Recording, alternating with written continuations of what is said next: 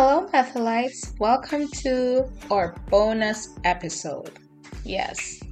And in our bonus episode, we'll be talking about two additional polygons the 11 sided polygon and the 12 sided polygon.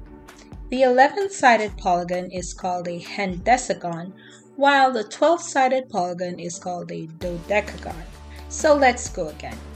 The 11 sided polygon has 11 angles. So 11 sides and 11 angles, and it's called a hendecagon. The 12 sided polygon has 12 sides and 12 angles and is called a dodecagon. There you go, Mathalites. I did enjoy our session.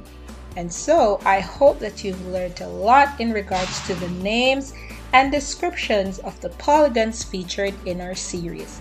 Bye!